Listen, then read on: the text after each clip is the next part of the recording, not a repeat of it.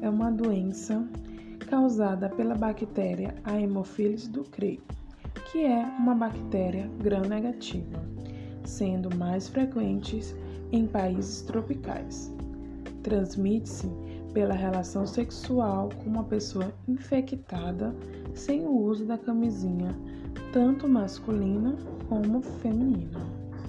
Os primeiros sintomas são dor de cabeça, febre e fraqueza. O período de incubação aparece de 2 a 15 dias após o contágio. Depois, surgem pequenas e dolorosas feridas com pus nos órgãos genitais, tanto pênis como vagina, que aumentam progressivamente de tamanho e profundidade, podendo aparecer também caroços e ínguas avermelhadas na região da virilha, mais comum em mulheres. Ao se observar qualquer sinal e sintoma de cranco mole, a recomendação é procurar um centro de saúde. O cranco mole, ele tem cura. No entanto, precisa ser tratado, e o tratamento é feito com o uso de antibióticos, que podem ser feitos em dose únicas ou durante um período de 3 a 15 dias, de acordo com o sintoma e o grau da infecção. Os usos mais comuns são do antibiótico azitromicina de 1 grama, que é usado em dose única, eritromicina, que é usado por 7 dias, e a tretaciclina, que o uso é de 15 dias. Além disso, é recomendado manter os cuidados de higiene básica.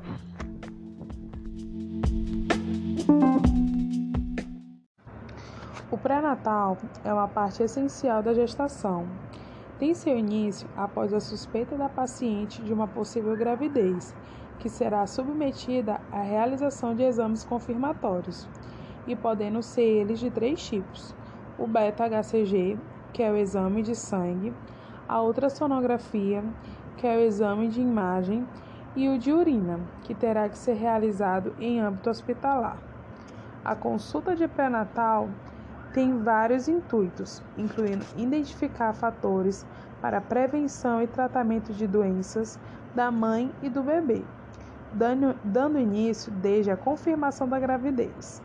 Essas consultas devem ser realizadas uma vez por mês até a 28ª semana de gestação, de 15 em 15 dias da 28ª até a 36ª semana de gestação e semanalmente a partir da 37ª semana de gestação.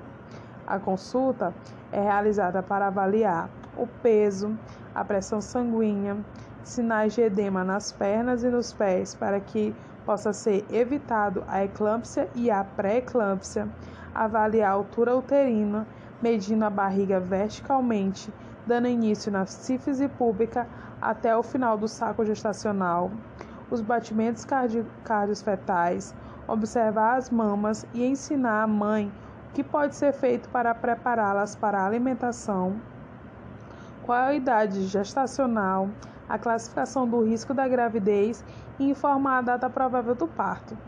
Solicitar exames para avaliação da saúde da gestação. Exames como hemograma completo, grupo sanguíneo e fator RH, PDRL, repetir também no terceiro trimestre, glicemia em jejum, também repetir no terceiro trimestre, exame de sumário de urina, urocultura, que também poderá ser pedido no terceiro trimestre, sorologia anti-HIV, também poderá realizar no terceiro trimestre. A sorologia para toxoplasmose.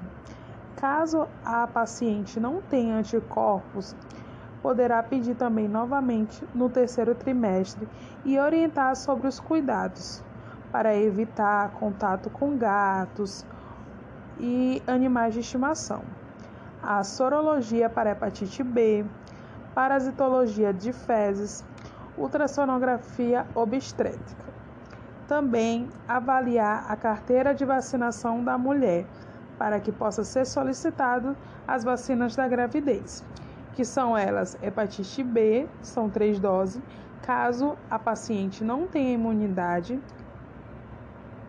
é, da gripe e a partir da vigésima semana a DTPA.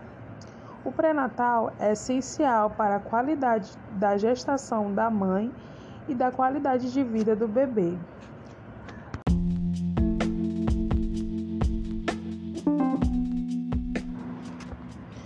O pré-natal é uma parte essencial da gestação.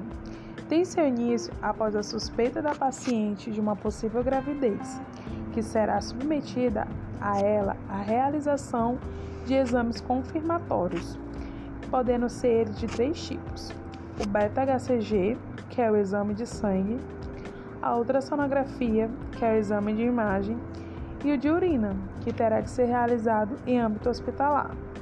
A consulta de pré-natal tem vários intuitos, incluindo identificar fatores para a prevenção e tratamento de doenças da mãe e do bebê, dando início desde a confirmação da gravidez. Essas consultas devem ser realizadas uma vez por mês até a 28ª semana de gestação, de 15 em 15 dias, da 28ª semana até a 36ª, e semanalmente a partir da 37ª semana de gestação. A consulta é realizada para avaliar o peso, a pressão sanguínea, sinais de edema das pernas e dos pés, para que possa ser evitado a eclâmpsia e a pré-eclâmpsia. Avaliar a altura uterina, medindo a barriga verticalmente, dando início à sífise pública até o final do saco gestacional. Os batimentos cardiofetais. Observar as mamas e ensinar o que se pode ser feito para prepará-las para a amamentação do bebê, qual a idade gestacional, a classificação de risco da gravidez e informar a data provável do parto. Solicitar exames para avaliação da saúde da gestante, exames complementares como hemograma completo, grupo sanguíneo e fator RH, VDRL, que terá que repetir no terceiro trimestre, glicemia em jejum, que também poderá ser solicitado no terceiro trimestre, exame de sumário de urina, urocultura, repetir também no terceiro trimestre. Sorologia anti-HIV também será repetido no terceiro trimestre. Sorologia para toxoplasmose e caso o paciente não tenha anticorpos, também pedir no terceiro trimestre e orientar a paciente sobre os cuidados para que possa evitar o contato com gatos e animais de estimação. A sorologia para hepatite B, e o parasitológico de fezes, a ultrassonografia obstétrica também. A, a carteira de vacinação da mulher também deverá ser solicitada para que possa ser vacinada durante a gravidez, que as vacinas são hepatite B, 3 doses, caso não haja imunidade de acordo com a realização do exame, a da gripe e a partir da vigésima semana a DTPA. O pré-natal é essencial para a qualidade da gestação da mãe e a qualidade de vida do bebê.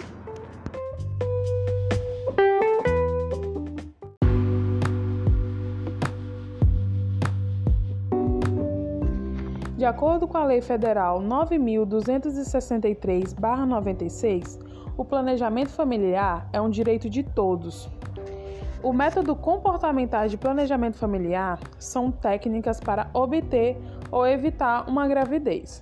Esse planejamento é importante para o indivíduo ou para o casal que tenha acesso aos melhores caminhos em relação à concretização de seus objetivos. Isso se aplica também àquelas famílias que não desejam ter filhos. No caso, o casal que quer engravidar, as ações são direcionadas ao planejamento, aos exames de rotina e às práticas que auxiliem a concepção, como por exemplo a fertilização, caso for necessário. O planejamento familiar inclui também o pré-natal, o acompanhamento de parto, o puerpério e o atendimento neonatal. Em casos que o casal não deseja filhos, são tomadas medidas de contracepção para evitar uma gravidez não planejada ou indesejada. As opções de tratamento nesses casos incluem o uso de contraceptivos, anticoncepcionais, DIU, preservativos, entre outros. E temos também em específico a noregina, que é um anticoncepcional que é indicado para prevenir a gravidez.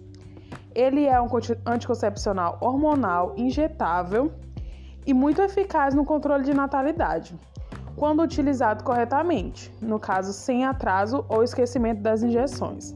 A noragina é um contraceptivo hormonal combinado, formulado com uma preparação de depósito. Dentro do corpo, os, os ingredientes ativos da noragina são liberados muito lentamente, de modo que a aplicação de uma injeção mensal é suficiente. A noragina deve ser sempre administrada por via intramuscular profunda de preferência na região glútea, e como alternativa poderá ser no braço. As injeções devem ser administradas de forma extremamente lenta e a solução deve ser injetada imediatamente após a preparação. A primeira injeção deve ser administrada no primeiro dia do ciclo menstrual, o primeiro dia do sangramento.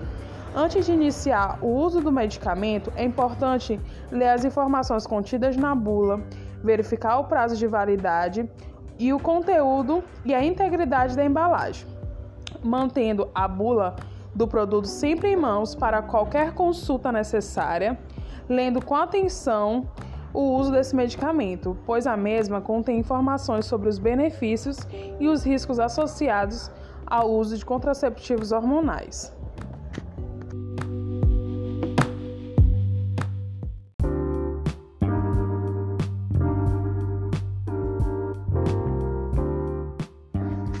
A diabetes, conhecida cientificamente como diabetes mellitus, é uma doença metabólica crônica caracterizada pelo aumento dos níveis de açúcar no sangue.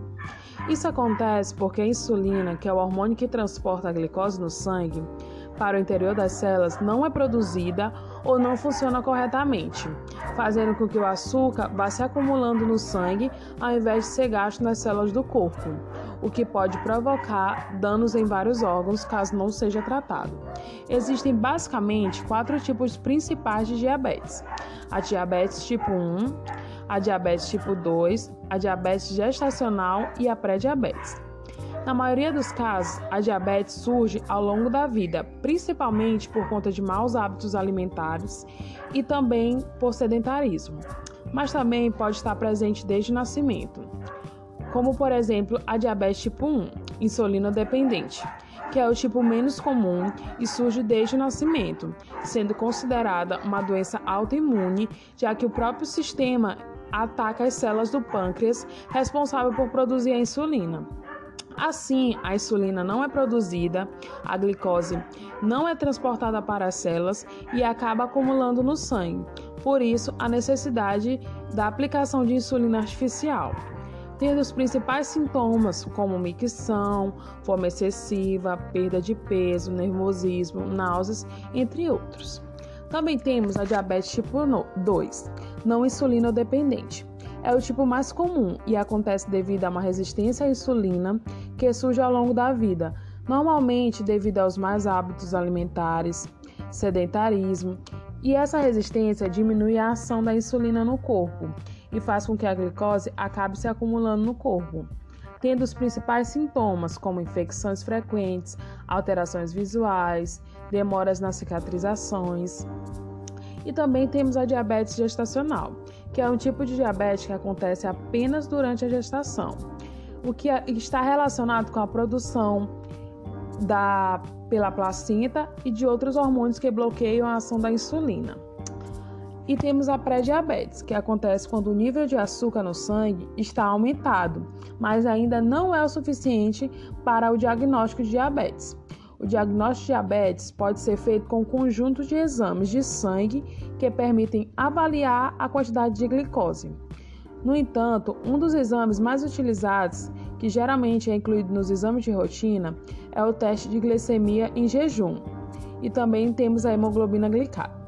Este teste mede a quantidade de glicose no sangue após um período em jejum. O exame de hemoglobina glicada, diferente, é feito com o objetivo de avaliar os níveis de glicose nos últimos três meses, sendo útil no diagnóstico da diabetes. Esse exame ele é o mais indicado nos dias de hoje, porque, é, como já citado, a glicemia em jejum só avalia das últimas 8 horas, o que pode ser influ influenciado por mudanças nos hábitos alimentares recentes, não representando os níveis de açúcar circulantes nos últimos meses. O tratamento da diabetes geralmente é feito com medicamentos. Como já citado, a diabetes tipo 1 geralmente se utiliza a insulina, pois não há a produção do hormônio. Já na diabetes tipo 2, é possível utilizar diferentes tipos de antidiabéticos, como metformina, glifagem, glibenclamida, entre outros. No entanto, tanto a diabetes tipo 1 como a diabetes tipo 2 é recomendado seguir uma dieta especial com ajuste na quantidade de calorias e exercício físicos. A principal causa da diabetes ainda é a má alimentação, especialmente no consumo excessivo de alimentos açucarados, industrializados e a falta de exercício físico. Logo, o, o tratamento normalmente passa por fazer alterações no estilo de vida, principalmente na dieta e na prática de exercício físico.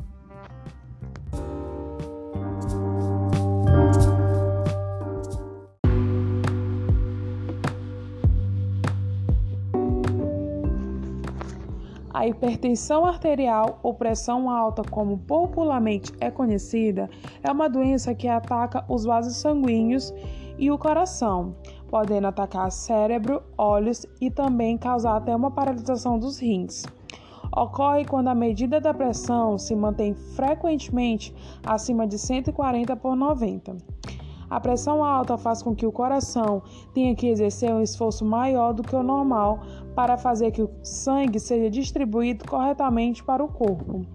É um dos principais fatores de risco para a ocorrência de acidentes vasculares cerebral, enfarte, aneurisma arterial, insuficiência renal e cardíaca. Essa doença é geralmente herdada dos pais, em 90% dos casos, mas há vários fatores que influenciam nos níveis de pressão arterial, como fumo, consumo de bebidas alcoólicas, obesidade, estresse, grande consumo de sal, níveis altos de colesterol e falta de atividade física. Além desses fatores de risco, também a sua incidência é maior na raça negra, aumenta o risco com a idade, é mais prevalente entre os homens com até 50 anos e mulheres acima de 50 anos e também em diabéticos. Os sintomas da hipertensão costumam aparecer somente quando a pressão está muito alta, como dores no peito, dor de cabeça, tontura, zumbido, fraqueza, visão turva e até um sangramento nasal. Medir a pressão regularmente é a única maneira de diagnóstico a hipertensão. Pessoas acima de 20 anos de idade devem medir a pressão pelo menos uma vez por ano. Caso haja hipertensos na família, deve-se medir no mínimo duas vezes por ano. A pressão alta não tem cura, mas tem tratamento e pode ser controlada. Além dos medicamentos disponíveis atualmente, é imprescindível adotar um estilo de vida saudável. O Sistema Único de Saúde, o SUS, oferece gratuitamente medicamentos nas unidades básicas de saúde e pelo programa Farmácia Popular.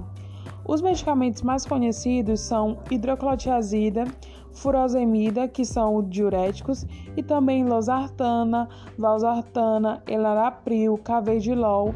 Todos esses medicamentos são antihipertensivos. E para retirar os, os remédios, basta apresentar um documento de identidade com CPF é, dentro do prazo de validade de 120 dias. Importante ressaltar que o enfermeiro pode prescrever medicamentos descritos nos programas de saúde pública, como por exemplo de hipertensão arterial e diabetes de mellitus. A prescrição por enfermeiro está prevista na Lei 7.498-86, que regulamenta a profissão.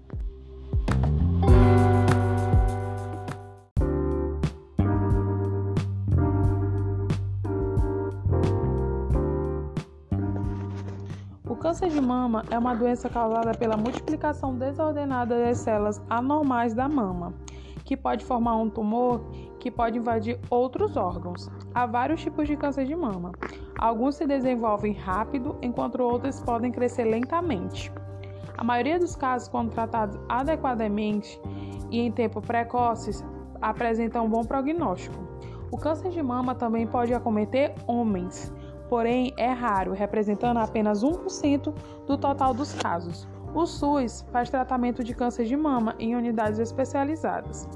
Cerca de 30% dos casos de câncer de mama podem ser evitados com a adoção de hábitos saudáveis, como praticar atividade física, manter o peso corporal adequado, evitar consumo de bebidas alcoólicas, evitar o uso prolongado de anticoncepcionais e amamentação é, o tempo máximo possível não fumar e evitar o tabagismo passivo.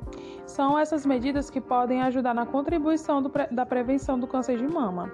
O câncer de mama pode ser percebido em fases iniciais, na maioria dos casos, por meio de, de alguns sintomas e sinais que são nódulos, é, geralmente é indolor, mas alguns nódulos podem aparecer dor, é, a região da mama avermelhada, o bico do peito de forma diferente, pode sair líquidos avermelhados, nódulos na axila e no pescoço também. E quando é, a mulher vê esses sintomas, ela precisa procurar um médico. 90% dos casos, quando o câncer é percebido pela mulher, tem um bom prognóstico. É sempre importante que as mulheres observem a sua mama para ver se existe alguma alteração. Pode estar fazendo em frente ao espelho, deitada na hora do banho, quando vou vestir uma roupa. Não necessariamente precisa de uma técnica específica, mas para procurar alguma alteração da mama. Em caso de alguma das alterações, ela deve procurar logo o serviço de saúde para avaliação para o diagnóstico. A postura atenta das mulheres em relação à saúde das mamas é fundamental para a detecção precoce do câncer de mama. Quando a doença é diagnosticada no início, o tratamento tem maior potencial curativo. No caso de doença, já pode possuir metástases, que é quando o câncer se espalha. O tratamento sempre busca prolongar a sobrevida e a qualidade de vida das mulheres.